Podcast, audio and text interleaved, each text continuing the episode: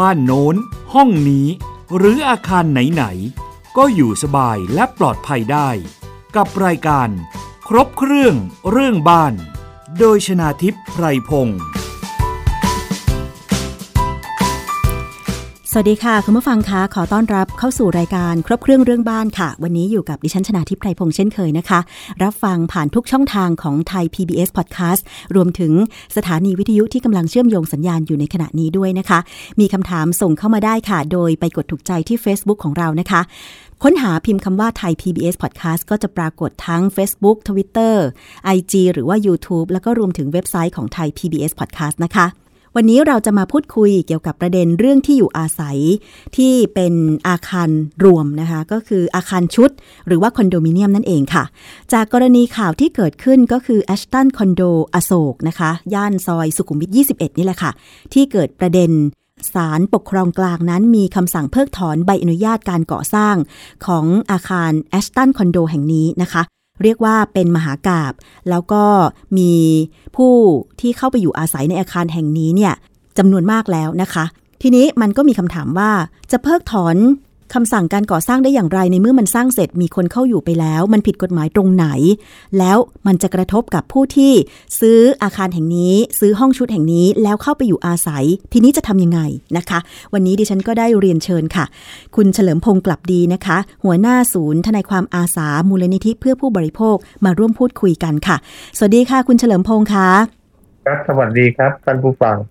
จากกรณีที่เกิดขึ้นเนี่ยมันก็ทำให้ผู้บริโภคอย่างเราๆนะคะ ผู้ที่ต้องการจะมีที่อยู่อาศัย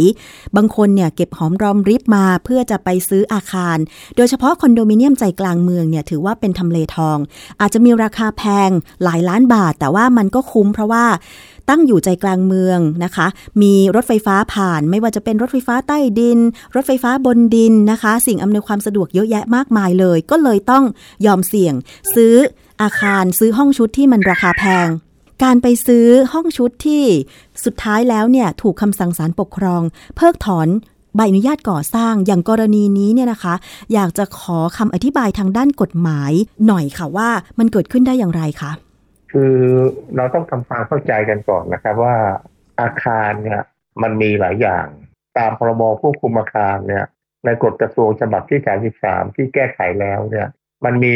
หนึ่ง อาคารสูง อาคารสูงก็คืออาคารที่มันสูงเกิน 23 เมตรขึ้นไป สองอาคารขนาดใหญ่ อาคารขนาดใหญ่ก็คือมีเนื้อที่ใช้สอยตั้งแต่หมื่นตารางเมตรขึ้นไปอาคารขนาดใหญ่พิเศษ พวกนี้ก็สามหมื่นหรือไงประมาณนี้นะฮะคราวนี้มันมีข้อกฎหมายที่เกี่ยวข้องก็คือเอกกฎกระทรวงฉบับที่สามสิบสามนี่แหละนะครับเขาบอกไว้อยู่ในมาตราสองเขาบอกไว้ชัดเจนว่า ที่ดินที่ใช้เป็นที่ตั้งของอาคารสูงหรืออาคารขนาดใหญ่พิเศษที่มีพื้นที่อาคารรวมไม่เกินหนึ่งหมื่นตารางเมตรนะฮะอันนี้ต้องมีด้านหนึ่งด้านใดของที่ดิน นั้นยาวไม่น้อยกว่าสิบสองเมตรติดถนนสาธารณะที่มีเขตทางกว้างไม่น้อยกว่าสิบเมตร อันนี้แอสตันผ่านเพราะแอสตันนี่ไม่ได้อยู่ในข้อนี้แอสตันนี่ไปอยู่ในวัดถัดไปเขาบอกว่า ที่ดินที่ใช้เป็นที่ตั้งของอาคารสูงหรืออาคารขนาดใหญ่พิเศษ ที่มีพื้นที่อาคารมากกว่าสามหมื่นตารางเมตร ต้องมีด้านหนึ่งด้านใดของที่ดินนั้นยาวไม่น้อยกว่าสิบสองเมตร ติดถนนสาธารณะที่มีเขตทางกว้างไม่น้อยกว่าสิบแปดเมตร และถนนสาธารณะนั้นต้องมีเขตทางกว้างไม่น้อยกว่าสิบแปดเมตร ยาวต่อเนื่องตลอดกันทีนี้มันก็มีปัญหาก็คือที่ดินของ ไอแอสตันคอนโดเนี่ย มันไม่มีทางให้ดีว่าเลย มันไม่มีทางสาธารณะค่ะ และให้สังเกตด้วยว่าในตัวบทมาตราในข้อสองนี่เขาเขียนว่าถนนสาธารณะนะเขาไม่ได้เขียนว่าถนนรถไฟฟ้านะถนนสาธารณะก็คือว่า มันถนนสาธารณะใครก็ได้ที่จะสามารถไปใช้ ซึ่งสามารถใช้ได้ค่ะท่านี้ว่าบนตัวทางผู้อะไรผู้บริหารโครงการเนี่ย ทราบดีอยู่แล้วว่ามันมีทางออกอยู่เพียงหกเมตรเศษเท่านั้นเองค่ะทางออกหกเมตรเศษมันก็ไม่พอที่จะสร้าง เพราะกฎหมายเขาบอกว่ามันต้องด้านหน้าต้องติดสิบสองเมตรแล้วไปสู่ถนนสาธารณะที่สิบแปดเมตรค่ะมันไม่มีไม่มีแกก็ไปหาของถนนของรถไฟมาโปะมาโปะให้มันเต็มสิบสิบแปดเมตรค่ะซึ่งตัวบทไม่ได้เขียนว่าจะไปเอาถนนของคนนู้นคนนี้ของอะไรขออนุญาตรถไฟ แล้วก็มาใช้ได้ ไม่มีเขียนอะไรนิดเดียวเอง เป็นเรื่องที่ไปตีความขยายเอาเองเขาเขียนแค่ถนนสาธารณะอย่างเดียวแค่นั้นเองค่ะ การรถไฟฟ้าขนส่งมวลชนเนี่ย ก่อนที่เขาจะสร้างรถไฟฟ้าเขาก็ต้องมีการประกาศเวรคืนที่ดิน ซึ่งการเวรคืนนั้นถือว่าเวรคืนมาใช้เพื่อทางสาธารณะใช่ไหมคะมันคนละส่วนกับที่ดินของเอกชน เพราะฉะนั้นรถไฟฟ้าไม่สามารถให้เช่าหรือขายที่ดินให้กับเอกชนได้ใช่ไหมคะ คุณเฉลิมพงศ์ คือคืออย่างนี้ไอ้วัตถุประสงค์ในการเวรคืนมาเนี่ย มันก็เพื่อกิจการของรถไฟฟ้าขนส่งมวลชนเท่านั้นเองค่ะ จะสร้างแล้วก็รางไอ้รถการไฟสร้างอาคารจอดรถของรถไฟฟ้าอันนี้ทำได้หมดเลยใช่ไหมคะกิจการของอ่ารถไฟฟ้าขนส่งมวลชนเท่านั้นเอง ไม่ได้มีหน้าที่จะไปเอาที่ดินตรงนู้นตรงนี้ไปให้ใครเขาเช่าอืมแล้วก็ไอ้ไอ้ที่ดินที่เช่าเนี่ย มันไม่สามารถที่จะใช้ได้ถาวรตลอดไปค่ะ ถ้าวันดีคืนดีอย่างที่เขาบอกว่าเขาทำสัญญาเช่าไว้40ปี แล้วมันหมด40ปีเกิดในอนาคตเนี่ย มันไม่สามารถที่จะต่อสัญญาเช่าให้ได้ ที่ดินอันนี้จะทำยังไงกับคอนโดทางก็กลายเป็นเข้าที่ดินที่ออกตามทางเข้าทางออกตามกฎหมายอีกแล้วถ้าเบื่อผู้บริหารไม่อ่านแล้วเขาเห็นว่าเขาเขียนว่าถนนสาธารณะอย่างเดียวเขาไม่ได้เขียนอย่างอื่นเลย ก็จะไม่เกิดกรณีเช่นนี้ขึ้นมา แล้วทำไมกฎหมายถึงจะต้องเขียนไว้ว่าจะต้องมีความกว้างของถนนเนี่ย ตั้งแต่ 12 เมตรขึ้นไปสำหรับอาคารสูงขนาดใหญ่แบบนี้อะค่ะต้อง12 เมตรนี่หมายถึงว่าเป็กที่ดิน แล้วก็ยาวออกไปสู่ถนนสาธารณะที่กว้าง 18 เมตรค่ะ อันนี้ต้องไปดูก่อนว่าอาคารขนาดใหญ่ 30,000 ตารางเมตรขึ้นไปเนี่ย มันเป็นอาคารที่มีคนใช้สอยเยอะไหมครับ เยอะค่ะ มีคนใช้สอยเยอะ ประการที่หนึ่งคือเรื่องอัคคีภัย ถ้าถนนที่แคบกว่านี้เนี่ย การดับเพลิงหรือการป้องกันอัคคีภัยหรือการอะไรต่างๆ ที่จะเกิดขึ้นเนี่ยมันทำได้ยาก วัตถุประสงค์ของกฎหมายเขาก็เลยว่าต้องเป็นเฉพาะทางอย่างนี้เท่านั้นถึงจะให้สร้างได้ค่ะครับผมอันนี้ก็คือจุดประสงค์ของกฎหมายเพื่อความปลอดภัยเวลาเกิดไฟไหม้ หรือเหตุฉุกเฉิน ใด ๆ ก็ตาม จะได้อพยพคนที่อยู่ในอาคาร หรือว่าจะได้นำรถดับเพลิงเข้าไป ดับเพลิงได้อย่างง่ายดายสะดวก เพื่อป้องกันความเสียหายที่เกิดขึ้นกับคนที่พักอาศัยในอาคารนั่นเองใช่ไหมคะถูกครับซึ่งเมื่อที่ดินของโครงการแอชตันอโศกเนี่ยนะคะมีความกว้างแค่ 6 เมตร ก็ไม่เพียงพอตามกฎหมาย จึงต้องไปขอเช่าที่ดินของรอฟมแต่ว่าตามกฎหมายแล้ว การเวนคืน หรือว่าที่ดินของรอฟมไม่สามารถให้เอกชนเช่า จึงเป็นที่มาของการร้องเรียนของประชาชนในครั้งนี้หรือเปล่าคะ มันมีหลายเรื่องที่เขาร้องเรียนมามีตั้งแต่เรื่อง EIA อันนี้อาจจะมีปัญหาที่เขาอาจจะร้องเรียนว่า EIA เนี่ย ผู้ภาษาชาวบ้านว่าเป็น EIA เท็จอะไรเงี้ยไม่ได้สำรวจผู้ที่ได้รับผลกระทบอย่างทั่วถึงอะไรประมาณนั้นนะครับอืมแล้วก็มีปัญหาเรื่องการก่อสร้างอะไรต่างๆ มีมลภาวะไปโดนชาวบ้านที่เขาอยู่บ้านใกล้เรือนเคียง เขาก็ไปร้องเรื่อง EIA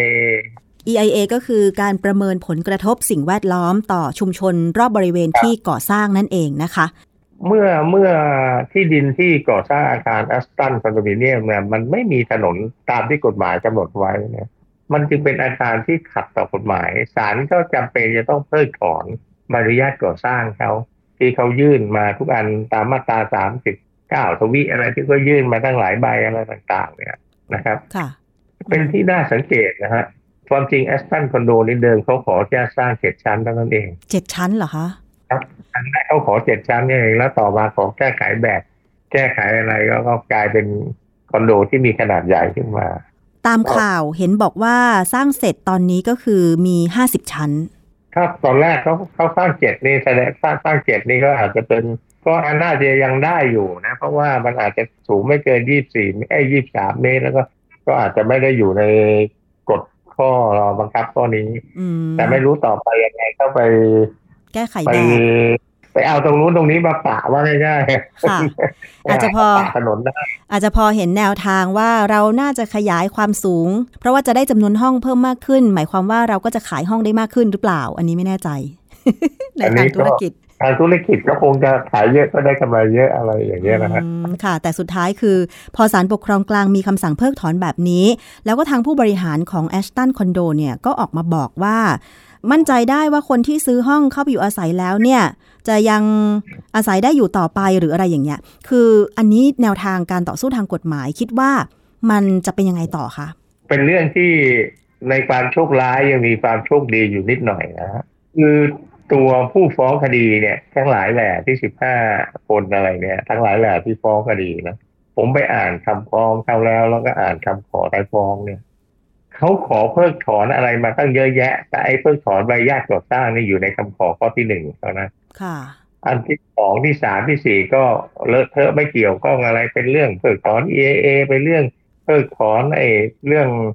สัญญาเช่าของรถไฟฟ้ามาไอ้มวลชนอะไรพวกเนี้ยค่ะ อันที่ข้อหนึ่งเนี่ย มันเป็นปัญหาก็คือ ขอแล้วขอญาตเพิกถอน แต่ไม่ได้ขอให้ศาลมีคำพิพากษา ให้ผู้ฟ้องคดีที่หนึ่งก็คือผู้อำนวยการเขตวัฒนา แล้วก็ผู้อ่อถูกฟ้องคดีที่สามคือผู้ว่าราชการกรุงเทพมหานครเนี่ย ใช้อำนาจหน้าที่ตามพระบัญญัติควบคุมอาคารมาตรา40 41 42 43 พูดง่าย ๆ ว่าคดีเนี้ยทนาย ทนายผู้ฟ้องคดีมันลืมขอให้รื้อถอนอืมลืมขอให้ศาลสั่งรื้อถอนนะเฉพาะในคดีนี้ก่อนนะเดี๋ยวมันอาจจะมีตามมาค่ะในคดีอื่น ก็ศาลก็เลยสั่งแค่เพิกถอนใบอนุญาตโดยไม่ได้สั่งให้รื้อถอนนะค่ะถ้าสั่งให้ถอนเขาก็จะต้องบอกศาลก็จะสั่งว่า ให้ผู้ถูกฟ้อง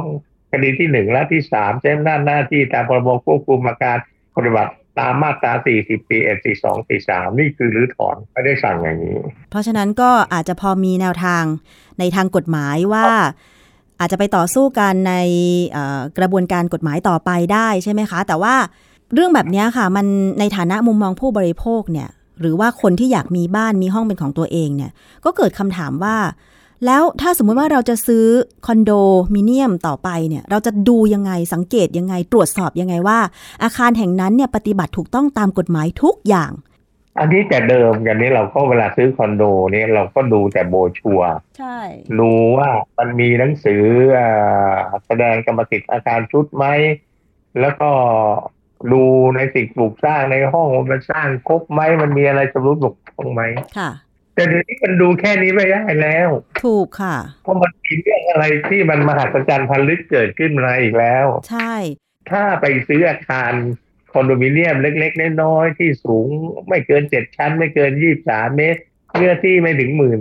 ตารางเมตรเนี่ยมันก็ยังจะพออุ่นใจว่าไม่ไม่ตกอยู่ในบังคับของไอ้กฎกระทรวงฉบับที่สามสิบสามค่ะแต่เมื่อไหร่ที่คุณไปซื้อคอนโดที่สูงริ้วมีห้องเยอะแยะ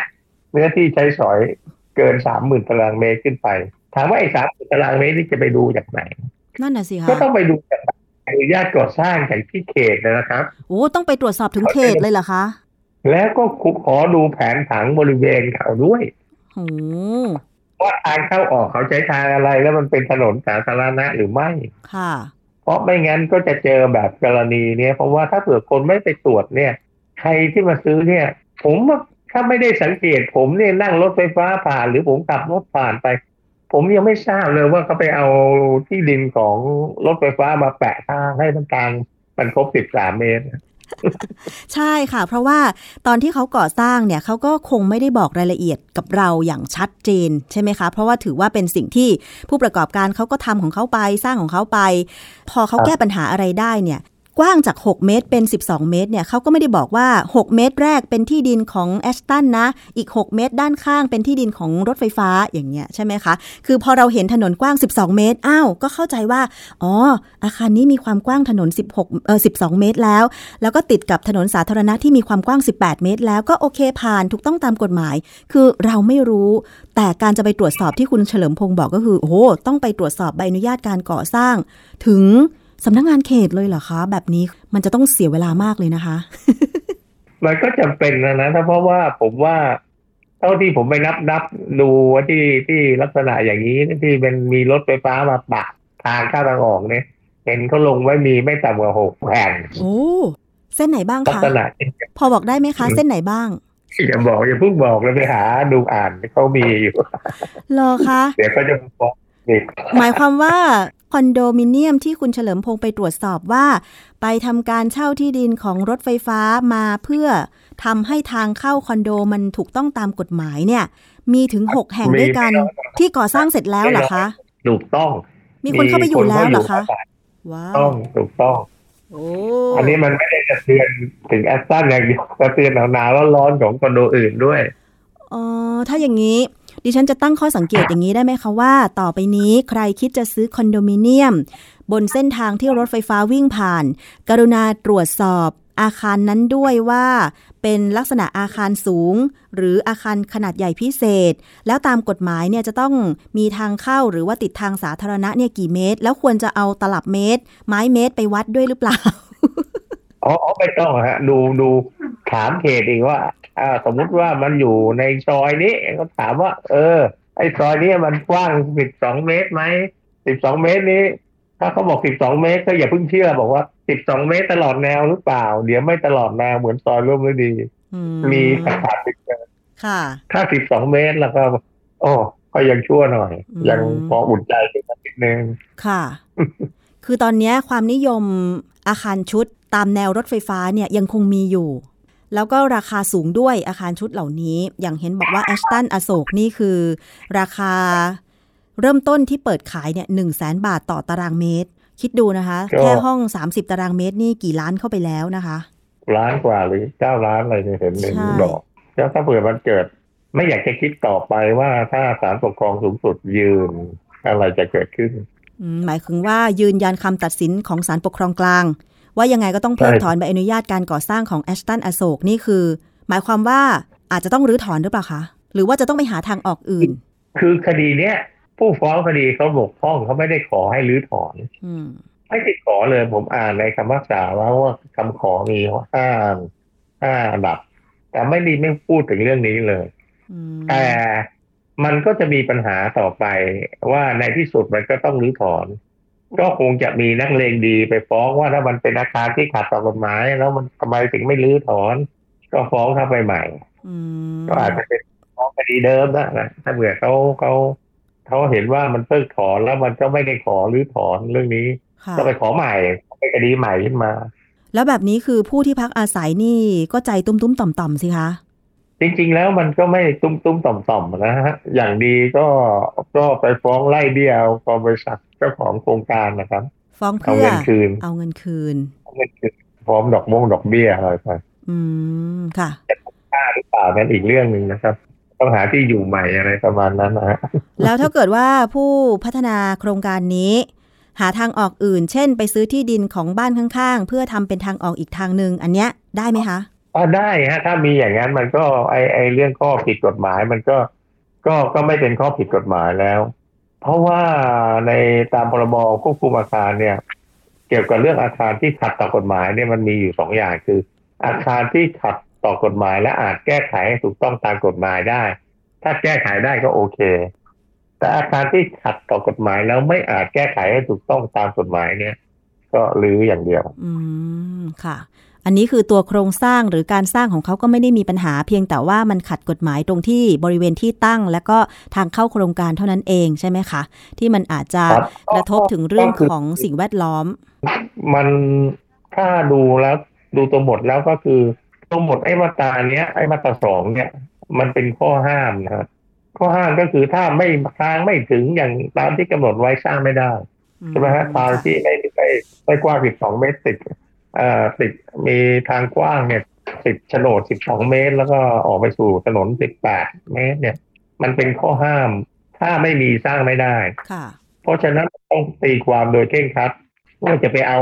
ที่คนโน้นคนนี้อะไรมาปะอะไรเงี้ยไม่ได้หรอกยกเว้นคุณจะไปซื้อที่มาแล้วก็ปะมามาทำเป็นถนน การแก้ไขก็คงจะต้องมาผมก็มองสภาพ ซอยแถวสุขุมวิทจะไปซื้อยังไงก็ยังนึกไม่ออกเลย เห็นมีคนคอมเมนต์ในโซเชียลมีเดียบอกว่า ถ้าอย่างนั้นคงจะต้องไปซื้อที่ดินทางออกอีกทางหนึ่งที่อาจจะเป็นสมาคมสถาปนิกสยามอะไรแถวนั้นนะคะก็ก็ต้องไปเจรจากับสมาคมสถาปนิกสยามว่าเขาจะยอมช่วยเหลือขายให้หรือไม่อะไรก็ค่ะ อันนี้ก็เดี๋ยวติดตามกันต่อนะคะ เพราะว่าเรื่องนี้เป็นเรื่องที่น่าสนใจดิฉันเองก็เพิ่งเคยทราบข่าวแบบนี้ คือครั้งนั้นที่ทางมูลนิธิเพื่อผู้บริโภคได้ทำคดีเกี่ยวกับโรงแรมดิเอทัสซอยร่วมฤดีเนี่ย อันนั้นคือเป็นลักษณะของโรงแรมใช่ไหมคะ ก็ยังไม่มีเจ้าของกรรมสิทธิ์ร่วม เหมือนคอนโดแอชตันอโศกแบบนี้ คือถ้าเป็นดิฉันไปซื้ออาคารแห่งนี้เนี่ย ดิฉันก็ต้องมาคิดแล้วค่ะว่า แล้วจะทำยังไงต่อไป ถ้าเกิดว่าต้องย้ายบ้านใหม่ แล้วเงินที่เราไปขอกู้ธนาคารเพื่อซื้อ อาคารชุดแห่งนี้ล่ะทำยังไง เพราะว่าดอกเบี้ยมันก็เพิ่มมากขึ้นทุกวัน อันนี้มีคำแนะนำไหมคะสำหรับผู้ที่เข้าไปอยู่อาศัย แล้วต้องไปกู้เงินมาซื้ออาคารแห่งนี้อะค่ะ ในผมว่าในช่วงเนี้ยห้าปีหรือเกินกว่านั้นเนี่ยยังปลอดภัยอยู่ไม่ยังไม่มีอันตรายเป็นขนาดนั้น ที่จะถูกรื้อถอนนะคือหมายความว่าเราก็ต้องผ่อนต่อไปอ่าผ่อนต่อไป พวกช่วงนี้ยังไม่รับรองว่าห้าปีเนี่ยยังยังอยู่สบาย แล้วหลังจากนั้นล่ะคะ หลังจากนั้นก็ต้องเตรียมแล้วล่ะฮะ ว่าถ้าจะจะทำยังไง ถ้ามันต้องถูกรื้อถอนถูกคำสั่งให้รื้อถอน ก็คงจะต้องคุยกับทางแบงค์คุยกับทางเจ้าของโครงการว่าจะเอายังไง ค่ะ แล้วเราจะต้องเตรียมหลักฐานอะไรไว้ไหมคะเผื่อโอกาสข้างหน้าอาจจะต้องไปฟ้องร้องนะคะ เอาเงินที่ซื้อไปคืนจากผู้พัฒนาโครงการเนี่ยค่ะ ต้องเตรียมหลักฐานอะไรบ้างคะก็หลักฐานที่เราทำสัญญาจะซื้อจะขายคอนโดมิเนียมที่ทำจากเขานะฮะ หลักฐานต่างๆที่เราไปเข้าแบงก์แล้วก็หลักฐานที่เราส่งแบงก์ไป เพื่อจะได้ประเมินความเสียหายอะไรต่างค่ะๆเรียกร้องเจ้าของโครงการเท่าไหร่นะครับเพราะฉะนั้นเอกสารทำธุรกรรมการเงินต่างๆ อย่าเพิ่งทิ้งใช่ไหมคะ ไม่ว่าจะเป็นเอกสารที่ทำกับโครงการ หรือว่าเอกสารที่ทำกับธนาคารที่ไปขอกู้เงินมา อย่าเพิ่งทิ้งทุกฉบับให้เก็บรวบรวมไว้ก่อนใช่ไหมคะครับเก็บรวบรวมเข้าตู้เซฟอย่างดีเลยนะครับ อย่าให้สูญหายด้วย สูญหายครับ ค่ะคืออนาคตข้างหน้าจะต้องใช้ในการไปฟ้องเอากับผู้สร้างโครงการแห่งนี้นะคะ อันนี้หมายรวมถึงถ้าเกิดสมมติข้างหน้าเนี่ย มันอาจจะเกิดกรณีแบบนี้ขึ้นอีก ก็ต้องมีแนวการแก้ปัญหาแบบนี้ใช่ไหมคะ ก็ถ้าในที่สุดแล้วมันมันมันตัวโครงการเขาไม่สามารถแก้ปัญหาได้ ไม่สามารถหาทางอื่นที่มาทำทางเข้าออกได้เนี่ย เอ่อจะช้าจะเร็วมันก็จะต้องถูกรื้อถอนนะฮะค่ะคดีนี้ไม่ได้ขอเดี๋ยวก็มีคดีหน้าฟ้องเข้ามาใหม่ในที่สุดผมมองว่าถ้าถ้าศาลศาลปกครองสูงสุดยืนเนี่ย ก็ต้องเตรียมตัวแล้วมันก็ต้องมีปัญหาแน่นอน อืมค่ะ แล้วผมก็ช่างใจร้ายเขียนตรงอย่างเดียวเลยว่าถนนสาธารณะไม่ได้เขียนอย่างอื่นเลย ค่ะ เป็นถนนเช่าพื้นที่มาอะไรก็ไม่ได้ใช่ไหมคะไม่ได้เขียนอย่าไปตีความขยายตัวบท เขาไม่ได้เขียนเขาเขียนว่าถนนสาธารณะอย่างเดียวเลยนะครับค่ะไปเปิดอ่านก็ได้ เขาไม่ได้บอกเลยว่าไปเอาถนนนู่นถนนนี่มา ไม่ได้พูดถึงเลย อันนี้ก็เป็นกรณีศึกษาที่เพิ่งเกิดขึ้นนะคะเพิ่งเคยได้ยินข่าวสำหรับอาคารสูงขนาดใหญ่ ซึ่งเป็นคอนโดมิเนียม ใจกลางกรุงเทพมหานคร ย่านอโศกที่ ตอนนี้นะคะ ผู้ที่พักอาศัยเนี่ยอาจจะต้องเตรียมตัวเตรียมหลักฐานอะไรต่างๆ ไว้ก่อน ถ้าเกิดว่าผู้สร้างผู้พัฒนาโครงการไม่สามารถหาทางออกอาคารได้ทางอื่นๆ ให้มีความกว้าง 12 เมตร ติดทางสาธารณะที่มีความกว้าง 18 เมตร ได้ตามกฎหมายเนี่ยนะคะ เดี๋ยวเรามาติดตามกันต่อว่า เรื่องนี้จะเป็นอย่างไรต่อนะคะ วันนี้ต้องขอบคุณมากเลยค่ะ คุณเฉลิมพงศ์กลับดีนะคะ หัวหน้าศูนย์ทนายความอาสามูลนิธิเพื่อผู้บริโภคที่มาให้ข้อมูลทั้งด้านกฎหมายแล้วก็แนะนำวิธีการต่างๆ ถ้าเกิดว่าเราตกอยู่ในสถานการณ์แบบนี้นะคะ ขอบพระคุณค่ะ ครับ ขอบพระคุณครับ สวัสดีครับ สวัสดีค่ะ นี่ก็คือรายการครบเครื่องเรื่องบ้านนะคะ มีคำถามอะไรส่งมาที่รายการได้ เข้าไปกดติดตาม facebook.com/thaipbspodcast ได้ หรือว่าติดตาม Twitter YouTube Instagram ของ Thai PBS Podcast ได้นะคะ วันนี้หมดเวลาลงแล้วค่ะ ดิฉันชนะทิพไพรพงศ์ต้องลาไปก่อน สวัสดีค่ะ ติดตามรายการได้ที่ www.thaipbspodcast.com แอปพลิเคชัน Thai PBS Podcast หรือฟังผ่านแอปพลิเคชัน Podcast ของ iOS Google Podcast Android Podbean SoundCloud และ Spotify ติดตามความเคลื่อนไหวของรายการและแสดงความคิดเห็น โดยกดถูกใจที่ facebook.com/thaipbspodcast